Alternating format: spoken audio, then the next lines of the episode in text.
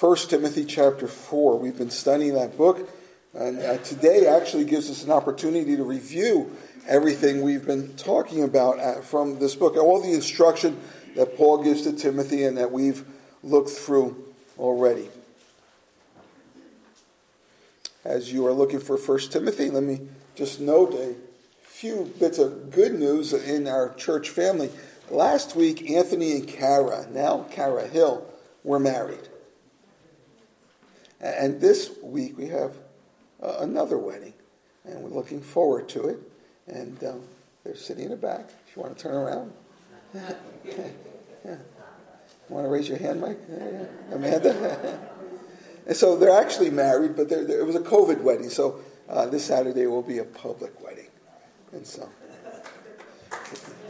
Yeah. Pray for Mike because he just started a, a new job, um, national national security. He, he enjoyed a job in the parks, in the nation's parks, as a park ranger, taking care of things that needed to be taken. And now he's in a whole different jungle, the jungle of Manhattan. and so, what a switch! Huh? What a switch! Uh, pray for them. Pray for them. 1 Timothy chapter 4. And as I said, it gives us an opportunity to review everything we've been learning from this text. So let's jump right into it. Let me read to you beginning at chapter 4, verse 6 through verse 10. Paul writes to Timothy, and this is what he tells this young pastor. He says, If you put these things before the brothers, you will be a good servant of Christ Jesus, being trained in the words of the faith and of the good doctrine that you have followed have nothing to do with irreverent, silly myths. Rather, train yourself for godliness. For while bodily training is of some value, godliness is of value in every way as it holds promise for the present life and also for the life to come. The saying is trustworthy and deserving of full acceptance. For to this end we toil and strive because we have our hope set on the living God, who is the Savior of all people, especially of those who believe.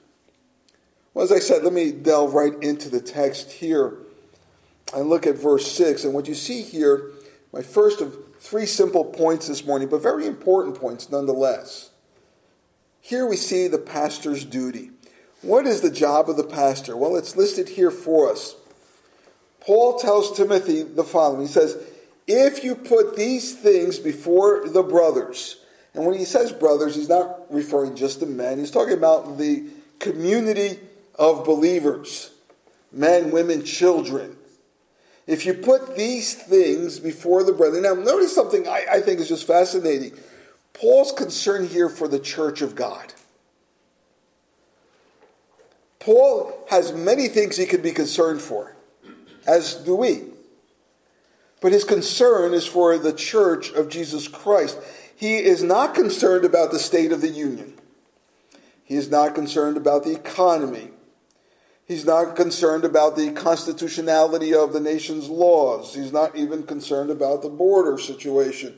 He's not considered about, uh, concerned about the moral condition of the nation. These are all important things, but that is not his concern.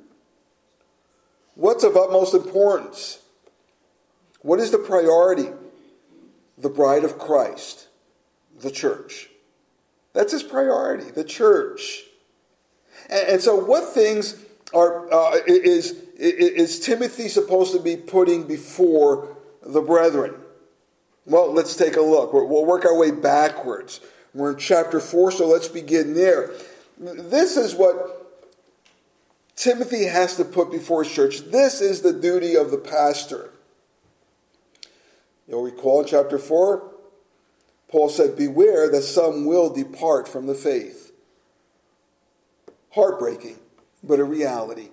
Some will abandon Christ, they will depart from the faith. Therefore, beware who you listen to. Beware who you follow in terms of teaching. Beware, because some will lead you away from Christ. Paul also said in that same chapter let the Bible speak for itself.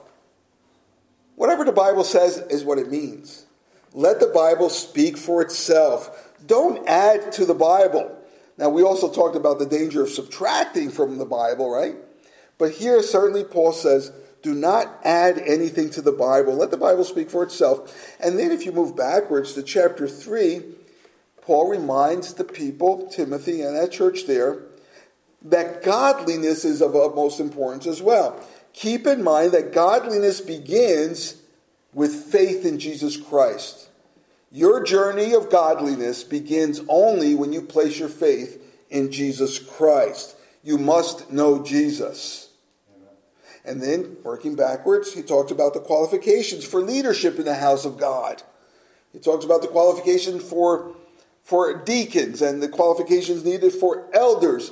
And you'll recall that these qualifications are also, in many ways, for the Christian in general. In other words, it's not only the elder, the pastor, or, the deacon that needs to be godly, but we all do. Anyone who professes Christ should be living a life according to that profession. And moving backwards, chapter 2, he speaks there about the role of women in the church. Uh, what is the task of women? And you'll recall that there are two camps essentially there's the complementarian camp, and then there's the egalitarian camp. The complement, complementarian camp says that men or women are equals, but they have different roles that complement each other. Whereas the egalitarian view says that women and men are equal and they should do the same things. There should be no distinction between one role and the other. And so it simply denies gender roles, whether at home or at the church.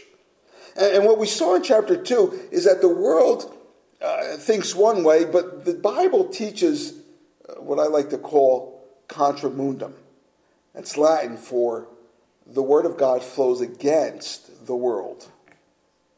It goes against the flow of what the world teaches and believes. But it doesn't only go against what the world teaches, but it also goes against much of our own personal experiences. You see, our experiences don't determine what the Word of God says, but rather the Word of God determines what God says. He spoke to us through the biblical revelation. Now, uh, people will disagree on this issue, and, pragmatically, you know, I've heard some wonderful women pastors. They can really preach far better than me. That's not the point. I know it works, but the scriptures say it's wrong. The scriptures have given not the privilege, but the responsibility of pastoral leadership to men. And the scriptures are clear there. To say otherwise, you actually have to cut out portions of the Bible. I do find it interesting that every liberal church, every mainline liberal church, is egalitarian. Have you noticed that? Now, if you're egalitarian, it doesn't mean you're liberal, but if you're liberal, you are egalitarian. But what I find interesting about the mainline churches is that they all agree that the Bible forbids women to be pastors. But they say the Bible has no rule over us, we do as we please. We don't believe the Bible, and so we do as we please. They disagree that God's word has authority over them. In that same chapter 2, we see qualifications for men as well. And we see that qualifications for men are equally important in terms of character, in terms of calling, in terms of skill. Remember, Paul is saying, Timothy, put these things out before your church. Feed them this doctrine. In that same chapter, Timothy was also to instruct on the importance of prayer. How important prayer is for the individual, but also for the corporate body, for the church as a whole. To pray and to keep on praying, and various types of prayer, you'll recall in chapter 2. And all this, he said, after having reminded us there, that there are those who will shipwreck their faith. And he names two people in particular Hymenaeus and Alexander, two men who professed Christ, but they shipwrecked their faith. In fact, later on, we see Hymenaeus once again in chapter 2 of 2 Timothy, and there it refers to Hymenaeus and yet another person and say their talk spread like gangrene among the church. It wasn't enough that they shipwrecked their own faith, but now they wanted to shipwreck the church of Christ. And so their talk spread like gangrene. You know what gangrene does to the flesh, right? It just eats away and kills the flesh. This list here actually begins by recalling for us who Paul was. And, before Paul said everything we just talked about here, who am I kidding? Everything I just talked about, because you haven't said a word. Before he said all this, he said, Let me remind you who I was. I was a sinner of sinners. And I need to preach the gospel to myself every day. And if God could transform me, I know he can transform you. He did transform me. But Paul is daily aware of his past, but his present as well. And he says, Timothy, don't forget to tell this to your church. He says, if you do this, Timothy, quote, you will be a good servant of Christ Jesus. You will be a good minister of Jesus Christ. And so what we see here is that Paul is laying out the definition of the pastor's responsibilities. What is the pastor to do? What we just saw here in these four chapters.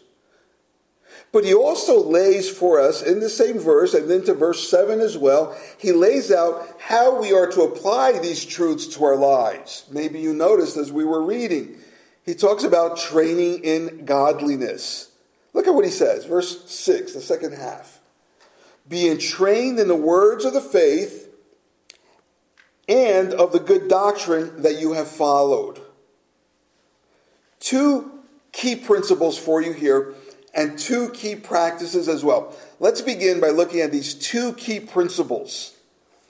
Notice here what he says in verse 6 being trained in the words of the faith and the good doctrine that you have followed. I want you to see here the importance of the word, words of the faith. Uh, Paul here is emphasizing to this young pastor the teachings, the religious teachings he received as a young man mostly in Judaism. All the things that he had learned growing up that made him aware of God. It wasn't necessarily the gospel. In fact, it was not the gospel. But it was religious truth. And all truth is God's truth. A, a, a, an upbringing that made him not only aware of God, but made him aware of what is right and what is wrong aware that truth exists and there's a difference between what is sacred and what is profane and what is secular. You see, Timothy knew all this as he was growing up. It was also words of faith that taught him how to respect and revere God. Things he grew up with. He had a reverence for God. There was a consciousness of God in him. And again, not the gospel itself, but an upbringing that makes a person aware that God is here. Maybe you grew up that way. Maybe you had that privilege that your parents taught you there is a God and you must respect him. Maybe they never shared the gospel with you, but this you knew God exists. My parents taught me so. Words of the faith so that when you finally did hear the gospel, it was very easy for you to believe. When you finally did hear the gospel, you said, Yes, now it all comes together. It all comes together. And you're able to believe. That's principle number one words of the faith. Second is the importance of doctrine. The importance of doctrine. You see, words of faith is not enough. In order to train up in godliness, you need doctrine. Now, some people say, often say, I can't tell you how many times I've heard it. Oh, doctrine, it's so dull. It is so boring. I just want to live for Jesus. Let me ask you this Christ died for your sins. Dull or not?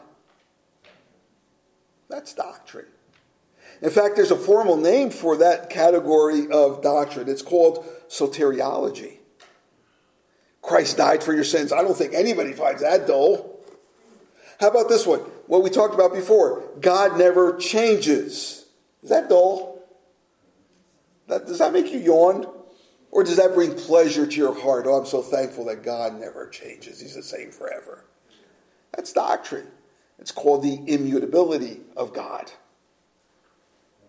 Here's another one. The Bible is clear enough for the simplest person to live by. Aren't you happy that's true? The children can live by the Word of God in their simple understanding as well as you. Is that dull? No. That's the doctrine of perspicuity, the simplicity, understandability of the Word of God. God lives in Trinity. Does that make you yawn? No. That's a doctrine of the Trinity. You see, doctrine is not dull. Here's another one for you that outside of Jesus Christ, your soul is doomed. Is that dull? No, that's frightening. It's anything but dull. That's the doctrine of, of hamartiology. Now, I don't expect you to remember these categories, but I want you to see that the Bible is filled with doctrine that changes us, that fills us, that encourages us, and moves us. We need to know doctrine. Doctrine is dull only to those who are satisfied with little knowledge of God. If knowing our big God in a little way is okay with you, you will find doctrine dull. But if you want to know the God of the Bible, the one who created this world and sustains us, the one who's promised us a Savior who will come back, well, then, no doctrine. No doctrine. Some people say, well, doctrine divides. That's why I never talk about doctrine, because it divides. And you know what? They're right. It does. It does divide. It divides between truth and error. It divides between right and wrong. My friends, never wish to be united around something that is not true. Doctrine is essential.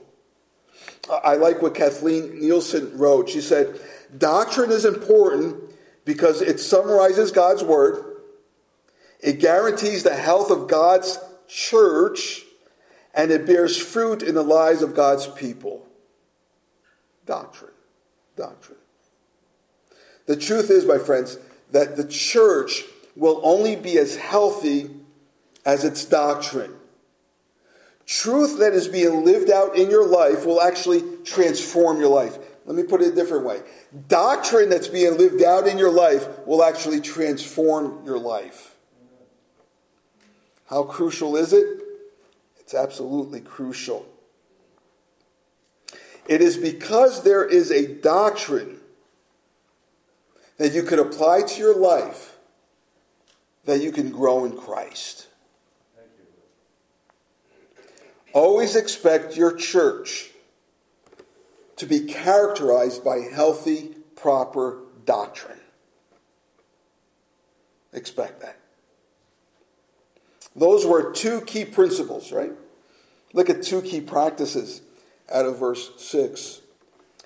Two key principles, two key practices.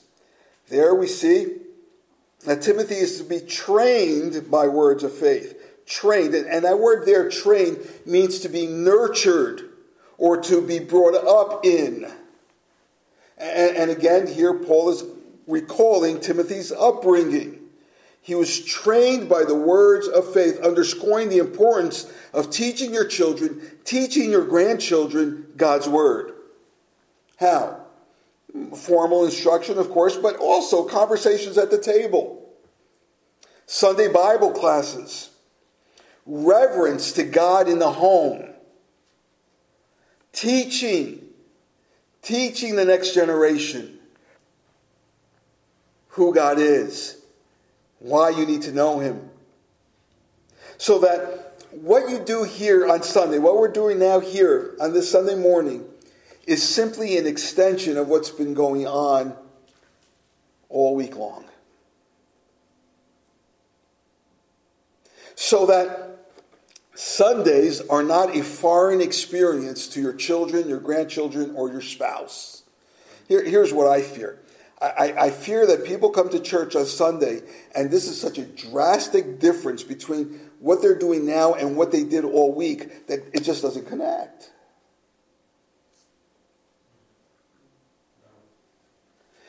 What Paul is saying is train yourself, nurture yourself in words of faith, so that what you're doing at home is continued here on Sunday. Here's the difference. At home, you do it with your family. Here, we do it with the church family. A extension train in the words of faith. Now, keep in mind that Timothy's father was not a believer. He was being raised by his believing mother and grandmother. So it was just his mother and grandmother who was teaching him the Word of God. It must have been difficult, uh, but they accomplished it by God's grace. Take a look at what Hebrews 13 7 reads. Is it on the wall? I don't think so. Hebrews 13, 7. And listen to how it reads, or look it up in your scriptures. I'll wait. Hebrews 13 and verse 7. Hebrews is all the way towards the right of your Bible, of your Bibles. Excuse me.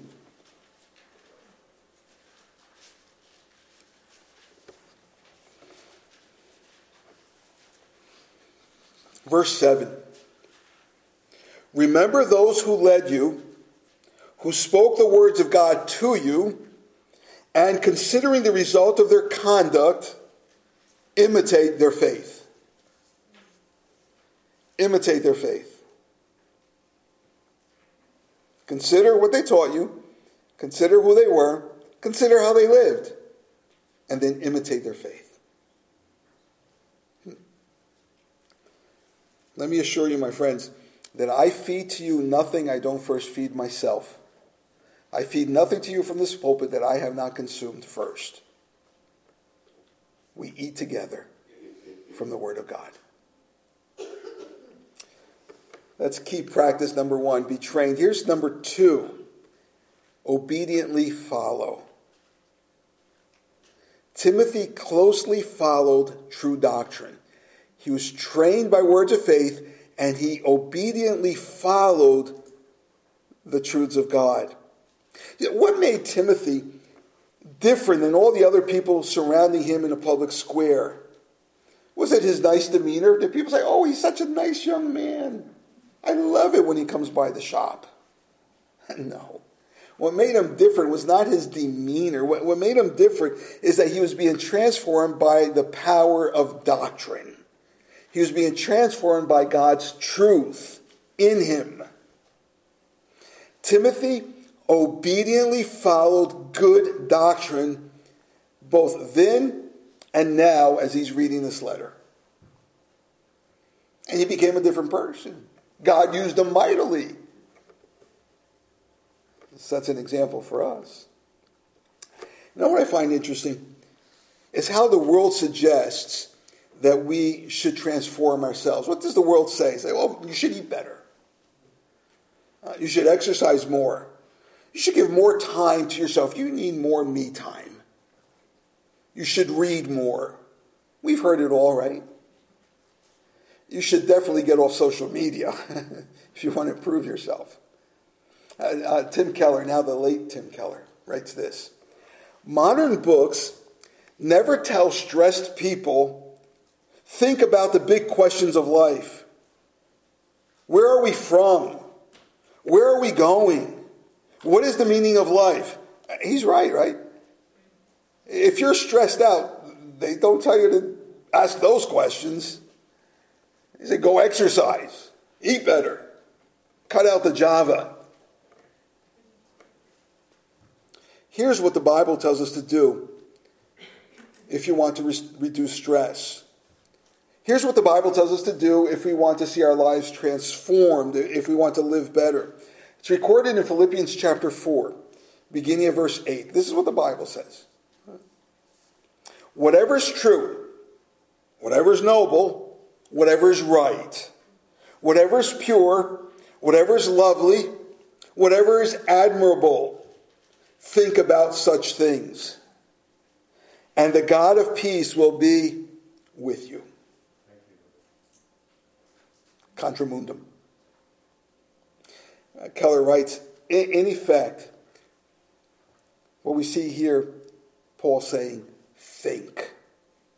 God made the world, and we turned from him, but he's coming back to save us at an infinite cost to himself. And someday he will put everything right, and we will live with him forever. If you really understood and believed that, nothing could get you down for too long. So think. If you're discouraged, think about and take hold of Christian doctrine until it puts health and peace into you. Two key principles, two key practices if you are looking to train in godliness. First, ingest into your mind and into your soul God's word and doctrine. And secondly, be trained by the word of God and obediently follow it. And you will be well on the road to being trained in godliness. Verse 7, Paul sets a contrast there. He says, Therefore, have nothing to do with, quote, irreverent, silly myths. Irreverent, of course, meaning those things that are profane, those things that are godless, or, uh, or, or are in opposition to whatever is sacred. He says, have nothing to do with what is irreverent and have nothing to do with silly myths. Literally, it actually reads this way have nothing to do with old wives' tales.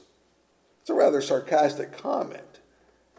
You see, earlier Paul said, watch out for false doctrine, false teachers.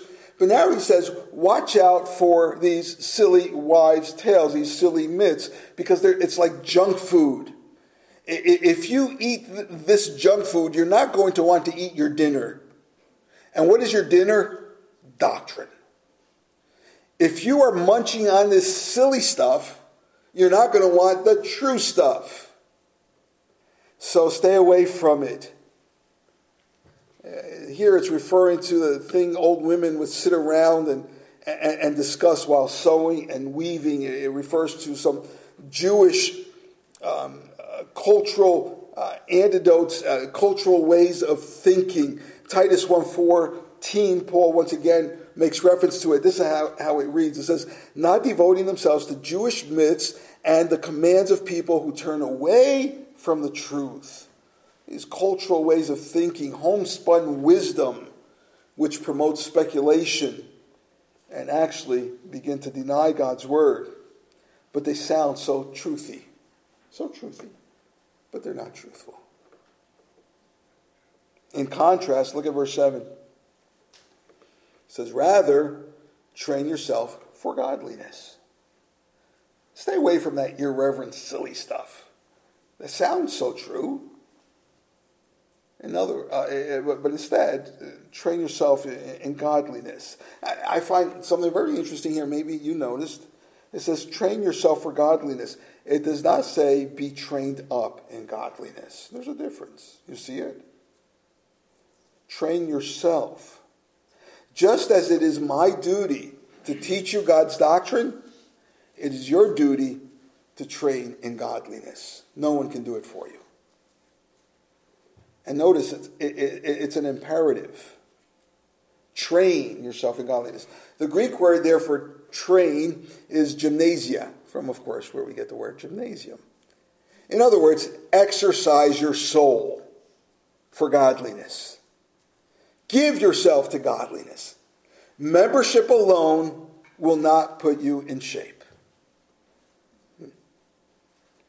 For the Christian, godliness, according to John Calvin, godliness is the beginning of life, the middle of life, and the end of life. Godliness. Train yourself for godliness. Let me tell you why. How important is godliness? Well, looking at verses 8, 9, and 10, we see my third and last point. the importance of godliness. Now, some people will say godliness is very important because it pleases God. Are they correct? Uh, absolutely. Others will say, well, godliness is very important for the next generation. We need to model godliness so that they'll catch on and they will be godly too. And others will say, well, it's very important because it will make the world a better place. So imagine if there were more godly people in this world. Uh, think about it. Somebody asks you, who comes to mind when you think of godly? We have to think hard. That shouldn't be. That shouldn't be. Now, let me ask you to think of someone who is dastardly, terrible, evil person. Oh, there's all kinds of names come to mind. But godly? Eh. Most people say Billy Graham, Mother Teresa, or Grandma.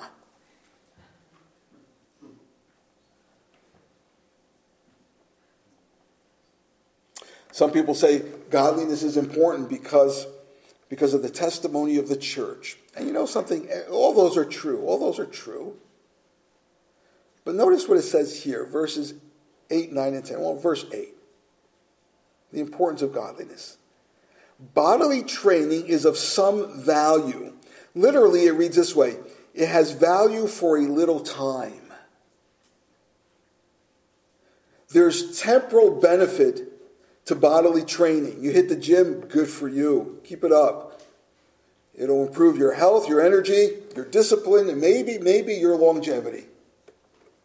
But notice what Paul writes. He says, But godliness is of value in every way as it holds promise for the present life and also for the life to come. Godliness has not only temporal benefit, but eternal benefit, which hitting the gym will not do for you. Eternal benefit. Let me note three, three points here for you quickly. First of all, notice something here. People with wrong doctrine do not have this promise. This is not a promise being made to people who believe things that are not true about God. Okay. Number two, godliness has eternal benefits, but it also has temporal benefits. Two things come to mind contentment and joy. Godliness brings contentment in this life and joy in this life. It has temporal benefits too. And number three, a little more in depth. There is an eschatological meaning to the Christian life. Let me explain what I mean by eschatological. Eschatological means refers to the things yet to come, the future. And godliness is important because there is a future for the Christian. We do not live for today. Rather, we live for tomorrow, for eternity. We live in this world today, but we do not live for the world. We live in this world today, but we live for the world to come. The Christian life is about what is to come, eschatological. All that to say that how you live your life here on earth today as a Christian will impact your eternity it will impact your eternity. There is an eternal benefit to godliness. Christian, have you noticed that there is a constant restlessness in your soul concerning the future? Always thinking about the future, always preparing for the future, always wondering about the future. Why is that? It's because you were created for eternity. You were created for the future. In Philippians 3, Paul puts it this way I press on to take hold of what Uh, of that for which Christ Jesus took hold of me. One thing I do, forgetting what is behind and straining forward to what is ahead. I press on toward the goal to win the prize for which God has called me heavenward in Christ Jesus. There's a future that we look forward to. Don't get lost in this world. You know, the world fights to live forever, enslaved by a fear of death. The Christian is far different. The Christian reaches out for eternal life. The Christian waits for eternal life. But the Christian also, listen, prepares for eternal life. He prepares, she prepares for eternal life. Please understand that we will be judged as believers, as born again Christians, we will be judged according to how we live our lives here on this earth as a follower of Jesus Christ. 2 Corinthians chapter 5 verse 10. I'll read it to you again. I read it earlier. I'll read it again. It says this: "For we must all appear before the judgment seat of Christ, so that each one may receive what is due for what he has done in the body, whether good or evil." And the word there evil in the Greek is phaulos. And it's not an evil in the sense that it is profoundly immoral or wicked, but rather it's evil in the sense that it is, it is worthless. It has no worth for the things of God, the kingdom of God. Are you living your life in a good way or in a worthless way in terms of the kingdom of God? Here is one way to help you answer that. Ask yourself this question has the thought of eternity changed my week at all this past week? Has the thought of eternity changed my week at all? Has it changed your choices? Has it changed your decisions? Has it changed the way you live? Keep in mind, my friends, Christian, you are the steward of sacred knowledge given to the church alone. How is that sacred knowledge impacting your life? God will reward his faithful in eternity. Various verses, I'll read two to you. Revelation 22, verse 12. Behold, Christ says, I am coming soon, bringing my reward with me to repay each one for what he has done. Matthew chapter 5, verse 12. Rejoice and be glad, for your reward is great in heaven for so they persecuted the prophets who were before you. Unfortunately, for many Christians, too often we are content with simply having the promise of heaven. We are okay with getting into heaven through the back door. Maybe we could find a hole in the fence and we could crawl through. As long as we're there, it doesn't matter. Overlooking that not only are there rewards for those who love the Lord with all their heart, soul, mind, who are seeking godliness, but keep in mind, there's also a judgment of God of those who profess Christ and live for this world. No godliness. The Christian has an eschatological purpose. Ecclesiastes 3:11 reads this way: He has put eternity in man's heart. And so we long for it. Verse 9, as we move and finish up our text this morning, Paul writes again for the third time in his letter. He says, This saying is trustworthy and deserving of full acceptance. It is true, it ought to be embraced. Godliness, he's saying, holds promise for the present life and also for the life to come. Embrace that. And so, to this end, Paul and his team of pastors and church workers, and he calls on Tim, Timothy to do likewise. He says, I toil, we strive. And to toil there means that this team of church workers, this team of Christians, they grow weary at this. They, they work hard at it and they strive. The Greek word there for strive is agonizo, from which we get the obvious English word. They struggle, they exert and give it all in order to be trained up in godliness. Why? Well, look at verse 9, verse 10. Because, they, because of the hope they have set on the living God. Hope that is set, not in a dead God, not in a theoretical God, but a, a living God. This is the impetus of their toil and their striving, the power of the hope they possess from a living God who is the Savior of all people the Savior of all people. Now, uh, looking at that verse, it sounds like universalism, right? It sounds like all people are going to go to heaven. And we know it doesn't mean that because Paul and throughout the Bible, we, we read otherwise. Not people are not all going to go to heaven. So, what does it mean? Well, my understanding of that uh, phrase there, all people, simply Paul saying all groups, all ages, all genders, uh, no status will be excluded from heaven. All people, especially of those who believe.